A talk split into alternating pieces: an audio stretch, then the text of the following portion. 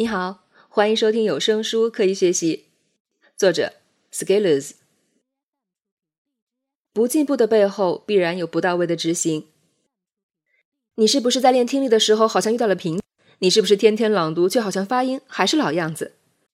你是不是每天在坚持了很长时间，发现没什么变化？你是不是期待有一些进步，但是却感觉很无力？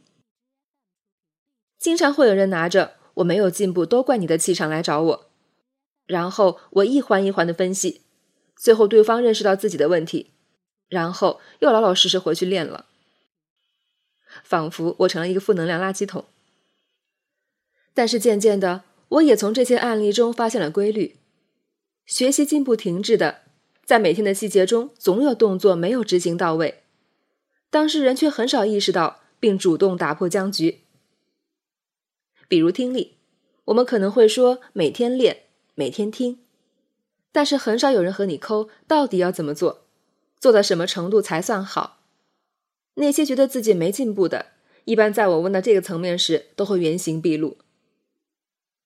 再比如朗读，每天你看到群里有很多人在练，但是背后的功夫有多少人下到位？如果抓10个自认为没有进步的人审查，有9个可以找出执行不到位的地方。我总结了一句话：不进步的背后必然有不到位的执行。这话听上去很极端，但是和古人说的可怜之人必有可恨之处很像。再遇到学习上找我上访的人，我都不愿意再扣一遍细节了，请君先自查。在成长会也有类似的情况，很多细节我在课程上讲过，但是大家可能不会留意。没有留意的原因，首先是行动量小，没有经验；再者是没有专注，上课走神。最后很多人在行进途中遇到了问题，还会忘记自己曾经接触过这方面的信息。成年人都很忙，但是如果你想要成长和进步，这些借口都不能当回事儿。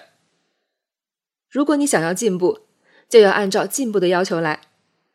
如果你没有进步，也应该多在自己身上找找原因。